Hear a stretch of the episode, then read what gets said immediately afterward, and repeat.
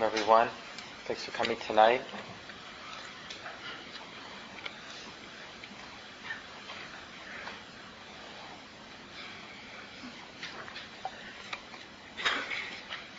It's a sweet and homey time, you know, the holidays, and a lot of us have been a bit buffeted by our social obligations and just the general buzz in the culture, and it can be nice to come to a place like Common Ground, and uh, or just do our practice at home.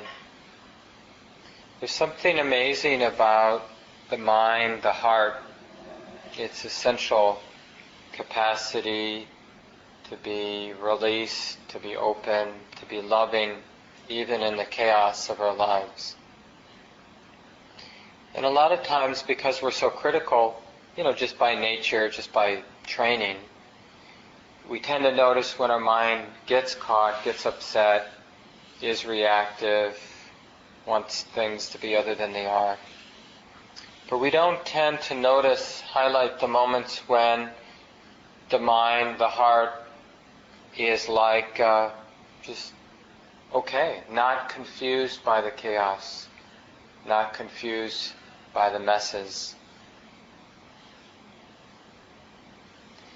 And, you know, each of us, depending on how we're conditioned, you know, certain types of events or experiences are more challenging. Like, some people actually, it's relatively easy to, to notice this capacity of the mind to be open and space-like, not spaced out-like, but uh, empty of problems, space in that sense, during more crisis moments. We feel inspired to practice, so to speak. And then in the more ordinary, boring moments, those people's minds tend to be more reactive. Other people, they can manifest a sense of freedom or spaciousness in the more boring, ordinary moments, but tend to be more reactive when it's a crisis. So you can just reflect for yourselves, like where where is it easier for your mind, heart to be, relatively speaking at least, unconfused, not confused by things that are coming and going. The Buddha said, luminous is consciousness, brightly shining is its nature, but it becomes clouded by the attachments that visit it. And uh, Jack Kornfield in the third chapter, so we're moving on now to the third chapter in Jack Kornfield's book, The Wise Heart, that I've been mentioning the last month or so now. And in the third chapter, each chapter has a different principle of Buddhist psychology. So the basic principles coming out of the teachings of the Buddha. And this third principle is when we shift our attention from experience to the spacious consciousness that knows, wisdom arises. So again, when we shift attention from experience to the spacious consciousness that knows, wisdom arises.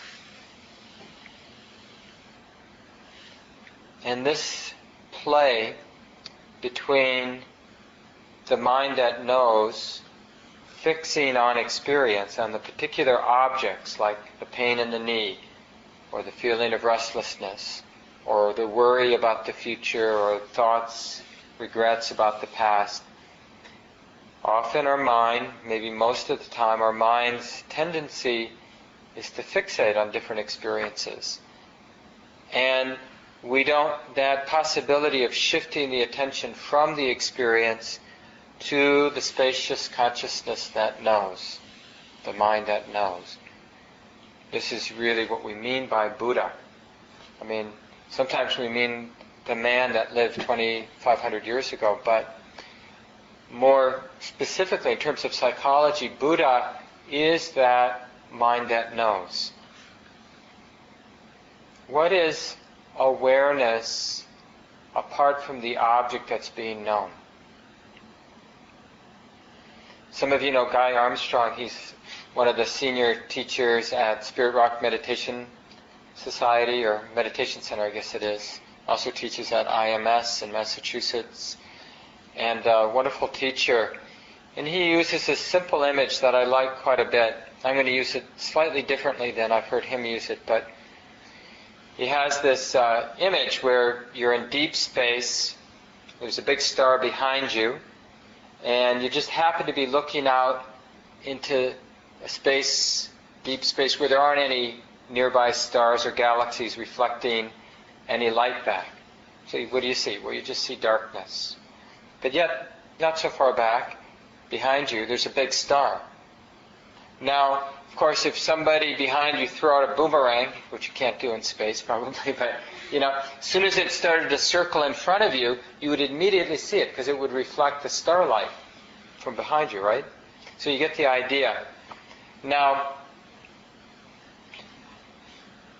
you know, in our from our scientific models, we'd say, well, there are photons shooting through that empty space, you know, just waiting to hit an object and reflect back to our retina or something like that. But this, you can use this for a, to open up to this space-like nature of the mind, or awareness without an object. It's like there's a potential, when you're looking out in deep space, there's the potential to see anything, if there were anything to reflect the light. As soon as there's something to reflect the light, it's seen. And there's no effort, you know, that it's like the mind, the potential of the mind to know.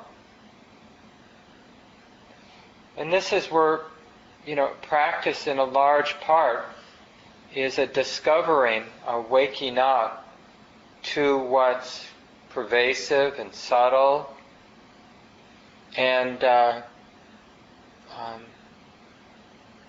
not not distinct as an object. You know, this this mind, this empty, luminous, brightly shining mind, as the Buddha t- calls it. And it's like a fish in water. The fish doesn't know water. You know, in a very real sense, human beings, or maybe all beings, we're living, breathing, swimming in mind. But we don't notice it because we're, we're, we've been trained to fixate, identify with the particular objects of the moment, including our thoughts. Thoughts are just objects of the moment, sounds, smells, tastes, touches. How many times does it seem relevant, the space between a thought and the mind? You know, we notice thoughts sometimes, if we're lucky. But how many times do you notice the space between thoughts? You know, we don't notice the space between the thoughts. Well, what is that mind? So it gets confusing because we use the word mind a lot or heart a lot. And uh, maybe it's better if we said mind and activity of the mind, heart or activity of the heart, to distinguish the two ways we use mind. Like there's the thinking mind, that's the activity. The mind that knows sound, the mind that knows sensation. But then there's the mind that, in a sense, exists before and after that particular object is known. In this chapter, Jack Kornfield talks about consciousness. He divides it up in two ways. You know, he talks about it, he has two dimensions of consciousness, and he likens it to the recent Uh, discoveries, I guess, in physics, where they notice that light can be understood both as a particle, like a photon, and also as a wave. And uh, ideas that, and I don't understand this well, but this is basically true for, when we break it down, all phenomena manifest as a particle or a wave. And it just depends on how you look. If you look a particular way, light appears as a wave. And if you look another way, study light in a different way, it arises as a, a particle. And consciousness has a similar nature. Like uh, if somebody just shouted right now, in a way, consciousness, the mind that knows, the mind that pays attention, it would know that sound. It would meet the sound. It's like... Uh, unbounded. We've the last four weeks or so, we've talked about love. First, just noticing the basic goodness of the heart arising so simply as the experience of, I care about this life. And really starting to unpack that simple, natural experience, right? Everybody knows this experience probably. I care about this life. And it's so ordinary, we don't think much about it. But if we unpack it a little bit, if we look at that, we see it's a, an essential goodness. And as we look at it more and more, it has an expansive quality. Like, if I really tune in to caring about this life, that truth, not like I'm concocting the fact that I care about my life, but I'm actually noticing that I care. It it can't be stopped. If I really look at it carefully, patiently, in a simple way, there, the boundaries of that caring, they're, they get loose or ephemeral, and I just start to care. It's not so much about this life, or about your life, or about the squirrels, or about snow. So love,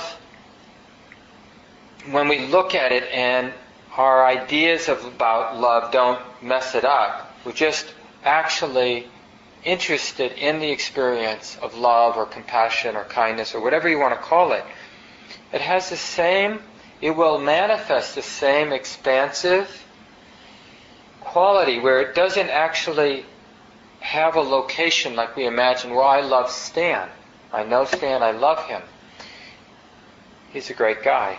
And then that love is bounded, right? It's bound up with this idea of me who loves Stan and who Stan is and who I am who loves Stan. And, and it's conditional. It's bound. But it stays bound only as long as my mind is fixed, is dependent on the story, I love Stan.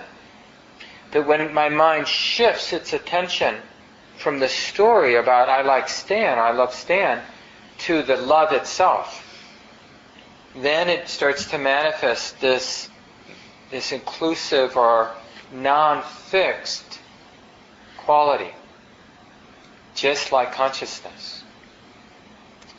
So again, th- this is a principle, you know, just to repeat myself, when we shift attention from experience to the spacious consciousness that knows, wisdom arises.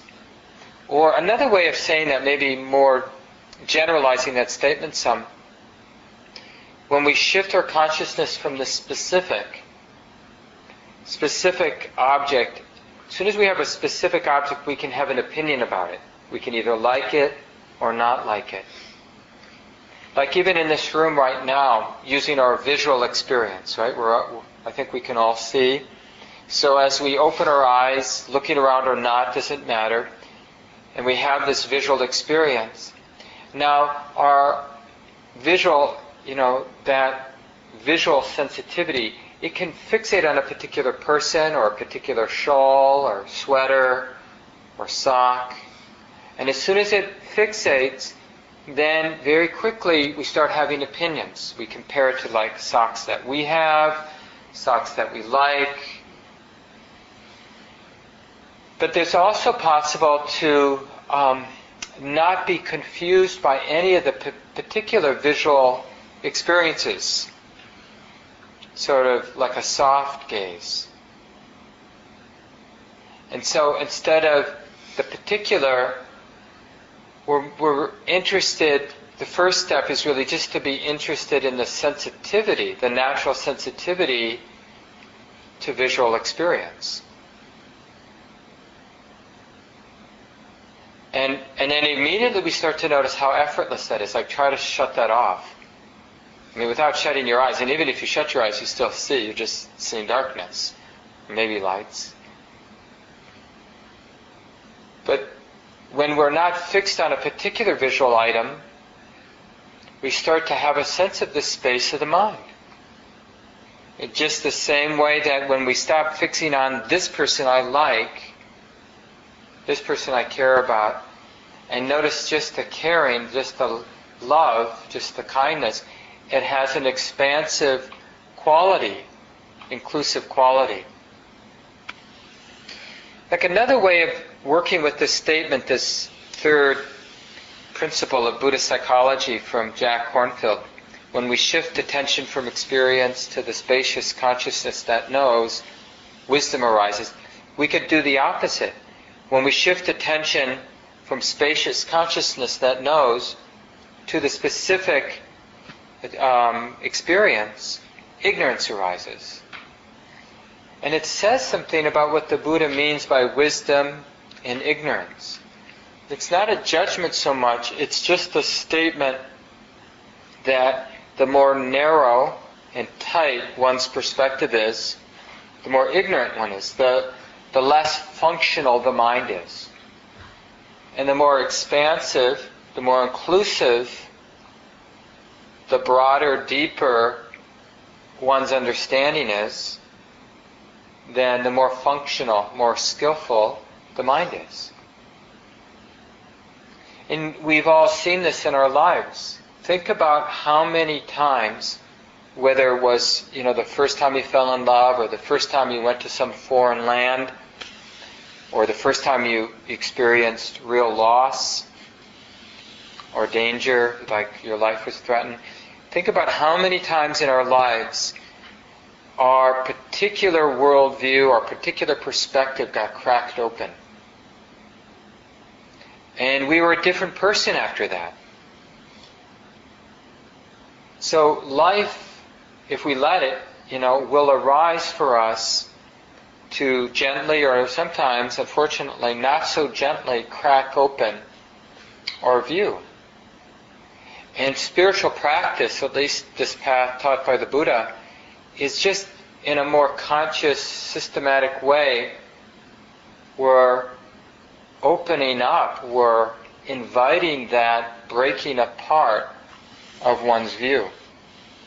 I mentioned last week, for those who weren't here, this basic principle in um, chemistry. When water gets colder, at some point, you know, generally as things get colder they get denser, but at some point, as the, I guess the crystals begin to form, water actually expands as it's turning to ice, right? That's why ice floats on water.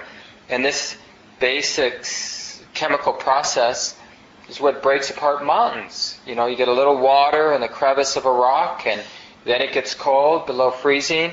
The water expands, turns to ice. That force of expansion can't be stopped. It's strong enough, of course, to break apart rock. You get your frost heaves pushing up the roads.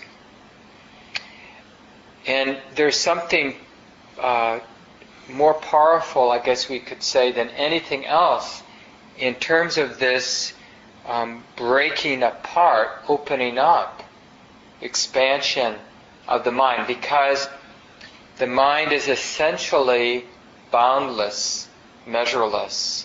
Love, compassion is essentially boundless, uh, limitless.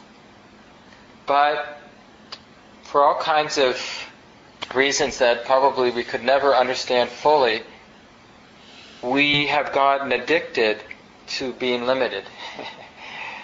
And we are afraid of that unbounded, limitless heart or mind, mostly because it's unfamiliar. What's familiar is our neurotic fears and needs and desires, right? We feel at home. Oh, I really want to see that movie. It's such a homey feeling. You know, I really want... When I think about my future and what I want, it's such a comfortable feeling. When I worry about things, it's comfortable because my mind has done it so many times before. It's something very similar to it so many times before. We're comfortable with what's known, and we're uncomfortable, frightened by what's unknown. And boundless, limitlessness, it's unknown. Groundlessness is unknown. And it's scary because of that. So, you know, in the next couple of weeks, we'll, we'll become good students of consciousness, both consciousness that arises to meet a particular object, you know, the simple knowing of a breath, the knowing of a sound, the knowing of a thought, the knowing of sensation, but we also want to begin to intuit. It's a different kind of knowing. So that's why we have a word like intuition or insight. But to begin to intuit this space, this empty, luminous, shining space of the mind, as the Buddha describes it. Luminous is consciousness, brightly shining is its nature, but it becomes clouded by the attachments that visit it. Or another place in the discourses of the Buddha, he talked about um, unrestricted consciousness, consciousness that isn't restricted by through the process of attachment or identification.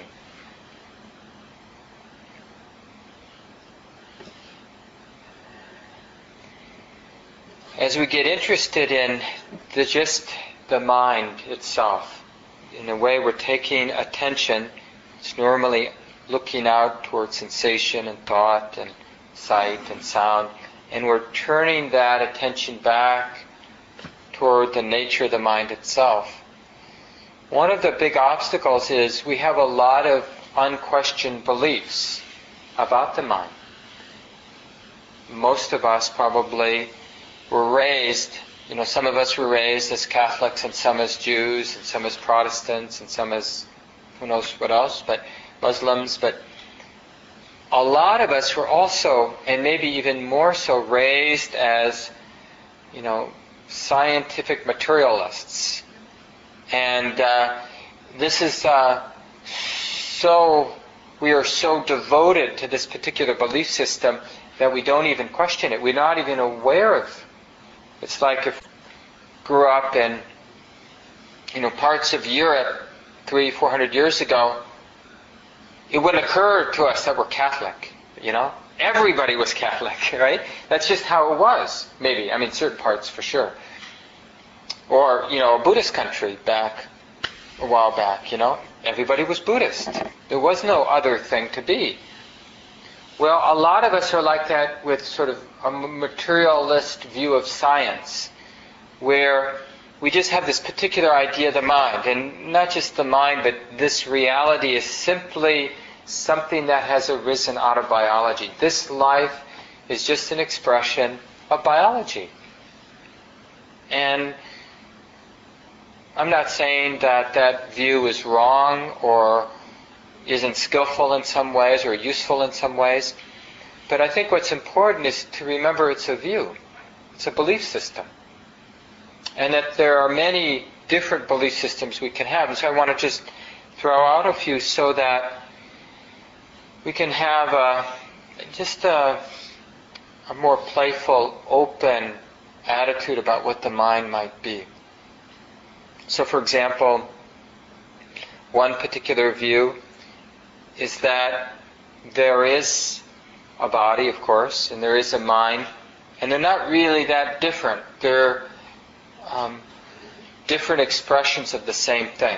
So you have a dense or gross expression, and that's the body, and you have a subtle expression, and that's the mind. Some of you have studied yoga, and one of the principles in yoga is the different sheets or different bodies, you know. So you have your dense body, the physical body, then you have your energy body, and then there are all these different kinds of mind bodies on the level of intention, level of thought, and then a more essential aspect of the mind. I forget what it's called right now.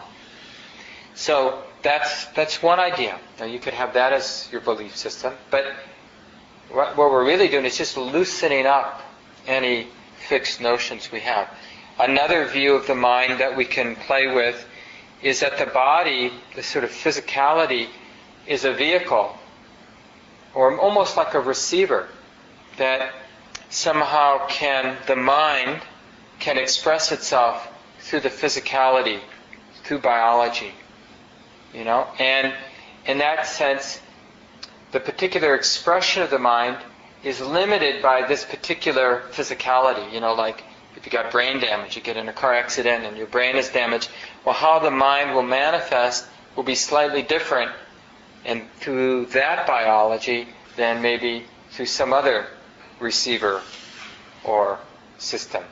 Okay, so that's just another view. Another view, third view, besides the basic scientific materialist view that the consciousness arises out of the work of the brain and neurons, right? That's the basic materialist view. So a fourth view then uh, would be that the physicality and all that we know about this, you know, this sort of material world is simply part of a dream in the mind. And you can imagine like having a, a particularly vivid dream tonight where you're a person um, very interested in the body, and for Christmas you get an electron microscope and other scientific instruments, and you have all the discoveries that scientists have had about neurons and protons and cells and cell walls and genetic code and the proteins, right? You could have that as a dream. And it would seem very real and make sense, like dreams make sense. So that whole material view and all the supporting evidence and the sort of uh, the beauty of the logic could just be arising as a dream, mind-created dream, right? Just like our dreams make a lot of sense when we're in them, right? And if you really look at these four views, and there's probably many others, what we really like to bring, uh, have come from this is just a more sense of humility. Like we don't really know what the mind is, and that's a, that's a good place to start because we get interested in it, and we don't need to read about the mind. We have it right here. You know, whatever it is. It's right here. And what actually what we're really interested in isn't what it is actually, you know, or what it is objectively. What matters to us is what is it subjectively, right? That's actually the only thing that's important. What is this mind, this experience subjectively? Because we're having a subjective experience. So this is what we want to know. I really think this is one of the most amazing things, is that more than anything, our life has been characterized by mind. But rarely have we used the mind to better understand it. It's too busy doing other things, you know, deciding what to wear today, or deciding how to get revenge, or, you know, whatever we... we whatever avenue we've been giving our mind to do it. I mean, just think about how much time we've spent in life just complaining to ourselves, as if that's functional, as opposed to really being interested in the nature of the mind itself.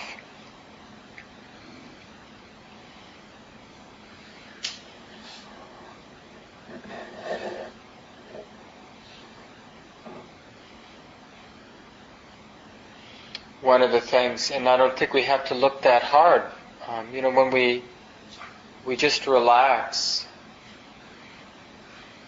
Like in Qigong practice, sometimes um, one of the exercises our teacher, Franz Mockel, gave us was, uh, on the one hand, as you're standing there with the knees bent and you drop your tailbone, and there's a real earthy quality to the basic stance in Qigong, and one part of the exercise was to really tune into the legs, into the strength in the legs, and the earth-like quality of the legs, feeling embodied, feeling grounded, rooted in the earth. And then to open to the mind. And one image I like, Franz didn't use this, but I like to use it. It's like seeing, having a sense, an image in the mind that the mind... Or the mind is like uh, being held in the bowl. So there's like this beautiful open bowl, and then the mind is just resting there. Like the sky is being held by this empty bowl. And to integrate both of those experiences, being rooted, being grounded in the body, the earth-like aspects or qualities of the body, feeling at home and accepting of the limitations of that grounded bound, earth-like experience of the body, but also at the same time experiencing the limitless, the boundaryless nature of the mind. Like right now, are there any boundaries to your mind? Where exactly can't your mind go? Do you know what I mean? I mean, where are the boundaries of the mind? What is the age of your mind? Does it have an age? I mean, how can we characterize... I mean, we can characterize thoughts and emotions. So I'm, there are colorings of the mind that have earth-like qualities, like we're in a bad mood, you know, or we're in a happy mood. But more the mind itself, awareness itself, doesn't really have an age. Right? I mean, your body, my body's fifty-two. But in no way does my mind feel fifty-two or forty or eighty. So we want to recognize this mystery we've been living with, of course, forever, but haven't been that interested in.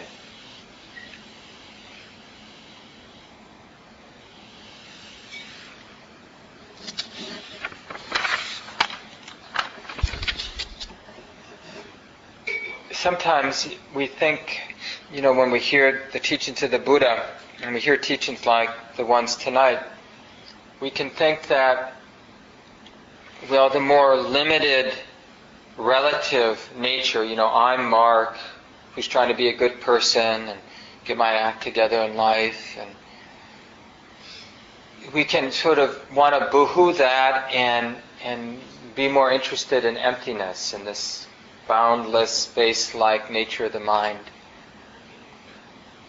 But actually, the idea of opening up perspective, opening up the mind, is just to correct an imbalance. So ultimately, it's not about being like space, it's, it's about being a good parent, or being a good lover, or being a good citizen, or being a good community member. But what keeps us from doing these very ordinary things, like taking care of our body as best we can, or handling a particular problem in our life as best we can, is we lack the appropriate perspective or understanding. Because we have just this limited view of this experience, and we are missing the limitless, boundless view, we haven't integrated that into this ordinary moment of existence, we bring a lot of tightness to little things like traffic or getting a cold, or even big things like losing somebody you care about or losing a job. The, the charge, the fear, and the greed that comes up for us in daily life situations arises because our perspective is limited. So the reason to open up to the nature of the mind isn't to get out of this messy world. It's a way to learn how to be in the messy world. Unless we um, correct the imbalance or the limit, the limitations of our view, then our way of being in the world is always going to be limited by our greed and our aversion and our fear. So we we cultivate this interest in the nature of mind, in the empty, luminous, shining, essentially free nature of the mind. We learn how to integrate that with being a parent or being a lover or being a citizen, having a body, having a life, living on a planet that's under a lot of stress, living in a world where there's a lot of greed and anger and denial and delusion. Because that's the real question, like how to live in this world in a boundless, free, loving, wise way. So we'll, we'll come back to this. Now next week I'll be out of town on the second of January, and uh, Kyoko Katayama will be speaking on Sunday night, next Sunday night. But I'll be back then the following Sunday, the ninth, and I'll continue uh, sharing some reflections on this third chapter in Jack Kornfield's book. But we've got about fifteen minutes now. It would be nice to hear from people. Your own experiences about the nature of the mind, questions you have from the talk, any thoughts. And please share your name, too, if you speak up. So what comes to mind?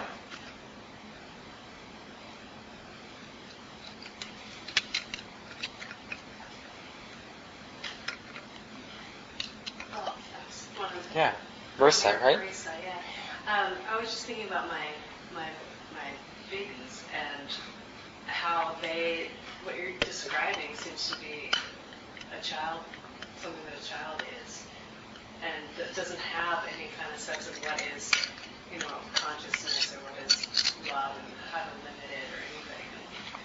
And, and I know that's kind of a cliche that people always say, oh, we all get harmed by life and we all change and stuff like that, but I'm just wondering, because I, these things that you're talking about in terms of the mind and, I don't know, I mean, I think about that a lot, especially now having these kids, like, what is animating these people?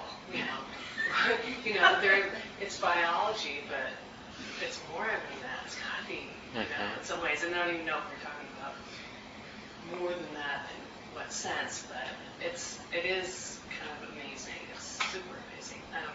But anyway, I, this is not really a question, but just a, a thought that came to my mind when we were talking. That. I don't know, what, what is it that, why do we change so much and get so limited? I mean, is it just the, the whole social thing? And well, I think a lot of it is environmental, you know, where we are basically training children to get attached and to be identified and to have opinions about everything. But children, you'll see, I'm sure you agree too, Marissa, that that although at, in moments the child's mind is space-like, but then in the next moment their mind is capable of being very fixated and and in anger or in greed. So, and that's true with all animals, right? Like ourselves included, of course. Like you can watch a, a cat, you know, and um, they can be, one of the interesting things about watching a cat, for example, they can be totally fixated on something, and then if you watch it, if you're watching carefully, you can see the mind relax as the mind lets go of that particular fixation, and before it picks up the next one, and it and it just goes to neutral for some moments, and then until something catches its attention. And of course, animals. This is a basic animal behavior really reinforces this because it's a survival mechanism. If an animal was always fixated, like human beings often are, we get stressed. But we need to be able to focus and and sort of bring our information to bear in a moment, but then we want to let it go. So it's not about not having opinions. You know, a politician shows up on the internet or on our T V set, and opinion arises, but we can let that opinion arise and then cease, right? So it's not that we don't have an opinion, but we don't need to dwell or proliferate around the opinions that we have. It can be just a thought, just an opinion, just a judgment. I'm for, I'm against, I have no opinion. But uh, because of the process of identification, we don't want to let it go. And it's interesting, you know, there's there's a lot of study, of course, around children. And when they're really young, they can be totally fixated on a particular toy, you know, mm, totally. You take it away and you put it on top of the fridge, and in a few seconds, it's out of mind, right? But after a few more months, they can generate a concept of that toy, and they'll remember it. And it doesn't matter where you hide it. They'll be able to hold on to it for a long time, you know, their des- and then their desire for it, too. Just like us as adults, you know. Think about how long we've held some resentments and desires, you know, a long time. Thanks for sharing that. You had twins, is that right? Yeah. How old are they now? They're fourteen months. Uh-huh, so yeah, you're right there. Other thoughts? Yeah, Julian. I think something that's helped me to play with that edge is, you know, I do this practically in a practic, pragmatic way is, or when I'm bored, I look at the space between me and other objects. For example, between me and you now, or if I'm bored, it'll be between me and someone across the table, or me and the tree. But I, I can begin to see it where it's not space between us, it becomes gelatinous. And then where does my, my face is connected to this, which is connected to you, which is connected to the ground, which is connected to all things. You know, the ground's connected to all ground, and to the oceans, and, and everywhere. But, you know, so we're, I don't know, it's almost like water or gelatinous. We're moving in this, and it's connected to all things. But what it does is it can trick the mind out of the, the stuckness. You know, like you mentioned this morning, you know, looking at the ocean, mm-hmm. or the desert. You know, I've always thought if everyone saw the ocean, everyone should be required to see the ocean, desert, and stars once a year, and the world would be, you know, a lot more peaceful. But what it does, you know, it snaps the mind out of that self, and it, it just stirs things up a bit. Yeah, I have a, I have a different theory related to that. Yeah, I, I agree with what you said, which is if you give big views, like the side of a mountain or ocean or desert, to people before, without sort of easing them into it, actually they can become, their minds can become tighter and tighter. And I noticed I was up, but this is way back in the, like eighty-two I think, I was up in Alaska uh, backpacking and doing mountain climbing and stuff for a couple months, and uh, and I was just assuming, you know, everybody in Alaska will, you know, have these big, spacious minds. But I, I started to learn something, that people who live out where there's a lot of space often cultivate a very tight mind, almost like a defense against all that space, not knowing what, because the space, that space of wilderness, let's call it, is a challenge for a mind that wants ground, because it is so, you can use the word gelatinous, but it, it's so groundless. And uh, the more, when you're in wilderness, especially when you're alone in wilderness, it's not easy to Uh, continue to recreate the edifice of civilization, you know, and me and you and this and that and all the things we think are important. It just it, it takes a lot of work. I uh, one of the things I noticed that summer, or maybe, I think this is another time when I spent a lot of time backpacking, another summer, I noticed how hard my mind, here I was in a very open space in the high Sierras in California, and I just noticed my mind working so hard to think. And it, suddenly, it was a real insight. It's occurred to me, like, why? why? Here I am in this incredible place, really stunningly beautiful, and my mind is thinking thoughts that are very tight and contained, you know, creating a real contained universe. And I realized that my mind didn't like all this space. It didn't like this unbounded place. You know, what do we want to do? We want to, like, get in the tent, or get around a fire, or get in some meaty conversation, you know. That summer, the books I brought along were Dostoevsky, several of his books, you know, and talk about, you know, contracted states. Just the human suffering. And so it's just interesting that, uh, like Julian says, I agree. I think if, in the right way, if we, if we cultivated experiences where human beings were in nature, on the shore, looking over a desert, off the side of a mountain, but just where there was a, a lot of the absence of fixed minds. You know, that's really what those places are. It's like relative to the rigid, fixed ideas, the space of the shoreline has more power on the mind. It affects the mind in a way that can relax it. Yeah, thanks, Julian, for sharing that. Other thoughts people have? Experiences you'd like to share or questions? Yeah, say your name.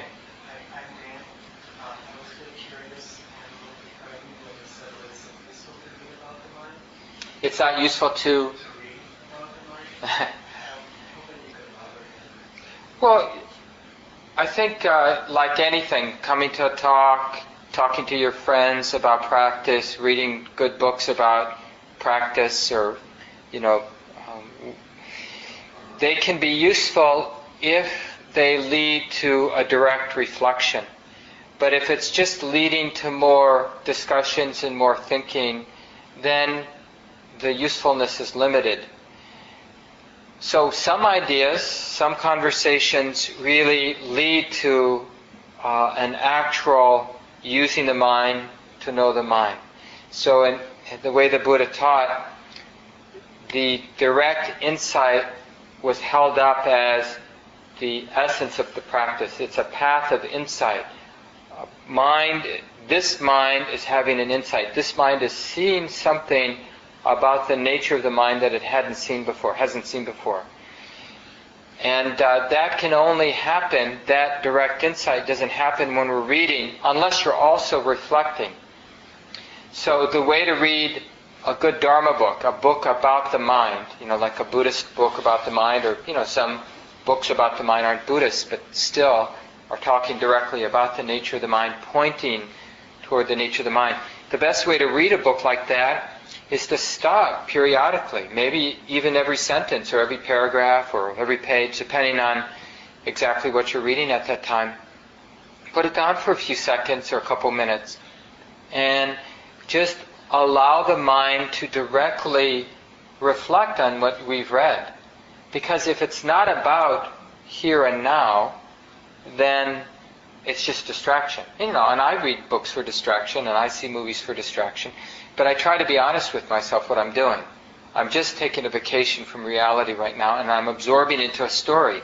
And maybe I'll learn a little bit about my life in this. You know, I try to choose distractions that uh, that uh, help reinforce good understandings. But in terms of actual spiritual practice, then the books or the conversations or listening to talks, they're meant to be reflective. So you'll notice sometimes, even in Dharma talks, that people will be sitting in meditation while the person's giving a Dharma talk. Because they're, I think, you know, either they're asleep or they're actually practicing. So they're hearing the words, but they're, they're directly reflecting on the words. And the mind isn't so concerned about missing some of the information. So you might hear something while you're listening to a talk or reading a book, and then it's okay to stop listening to the talk and just directly reflect on what you've just heard, putting it into action, so to speak, with the reflection. Yeah, thanks for asking. Mm-hmm. Other thoughts? We have about five minutes. Yeah, Liz. Um, just that um, when you were talking about learning about the mind and reflecting on um, when I turned fifty and fifty-one now, you know, and my memory was changing. um, I started getting really, you know, oh my God, you know, I'm, you know, it's like, uh, am I losing my mind? You know, how bad is this going to get? And I started really getting worried. So anyway, I, I bought this D V D about memory, and uh, it was a person talking and with an audience and so forth, and they were kind of testing what people could remember. Um, and then they had practices of helping you remember and so forth. But what I, you know, it was the best ten dollars I ever spent, because what I realized after watching it was that I'm no different than anybody else.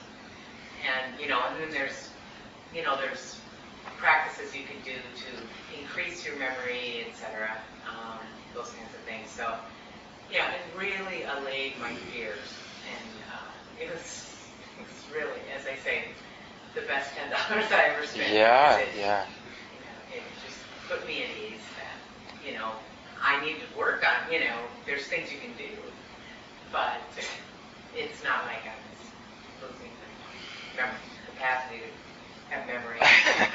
well, but, but, you know, maybe, maybe you are, and maybe that's actually useful. Like, I, my mom now is at an end-stage Alzheimer's, so she's very unresponsive almost all the time. And uh, so I've had these concerns. I'm also, because I'm in my fifties, I'm also not able to remember things like I used to. And it's really apparent to me. But what's really helped me is instead of what we normally do, and I do this all the time, like even with my dad and other old people I know, like have they lost their mind or not? Making it a black or white thing. But what's been helpful for me is that we're all in the process of losing that mind. So that mind, that mind that operates on demand and does what we want it to do, we are losing that. And it's just a question of how fast and whether we're, it's just a, a temporary cycle and competence will come back, or this is a permanent loss, you know, and it's just part of the, the general movement towards the extinction of this functionality of the mind. But it's it's been helpful to really get that and to, and to practice making peace with the mind falling apart. Um, because it's scary for us. Now the interesting thing, being hanging out with my mom, which I do almost every week, is uh, you know just um,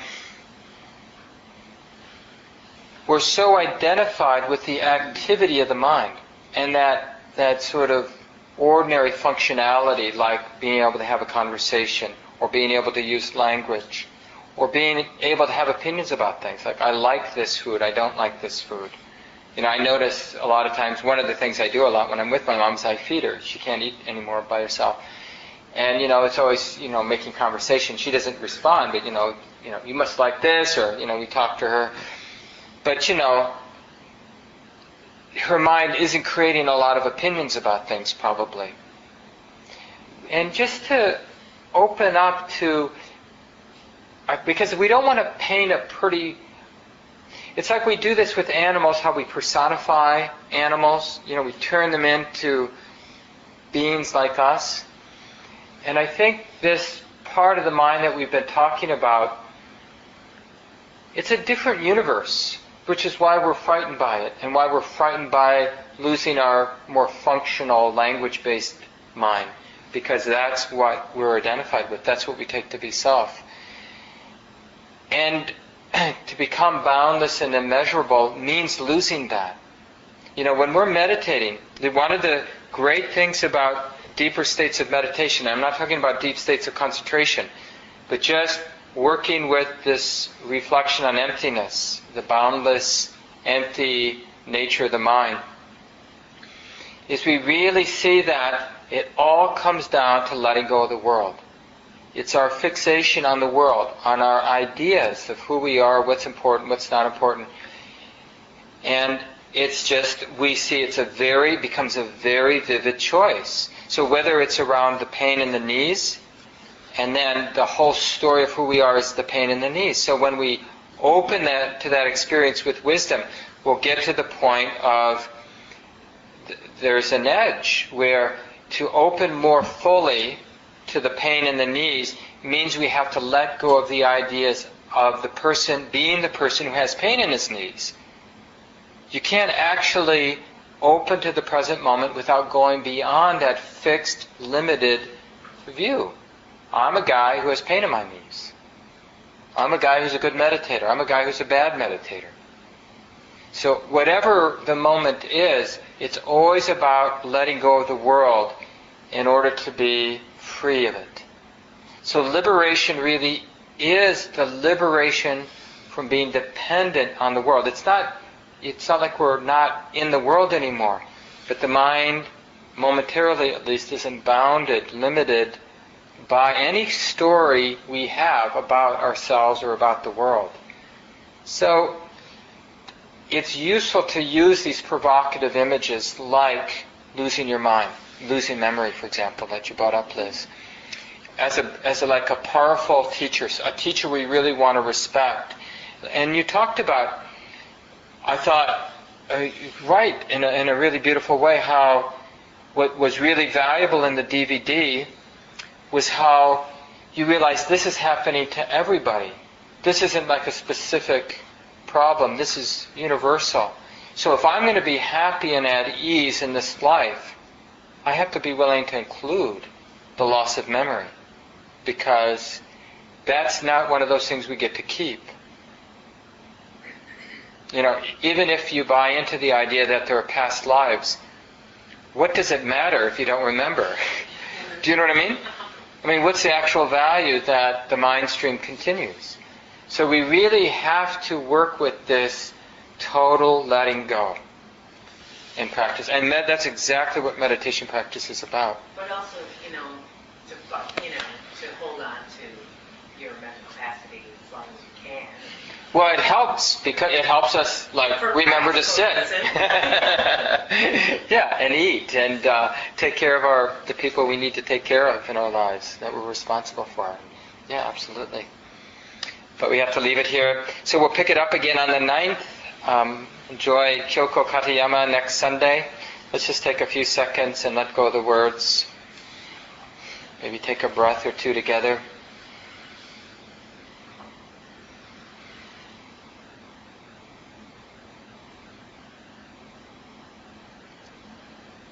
And we can be deeply grateful that our most important teacher, the mind, is already here.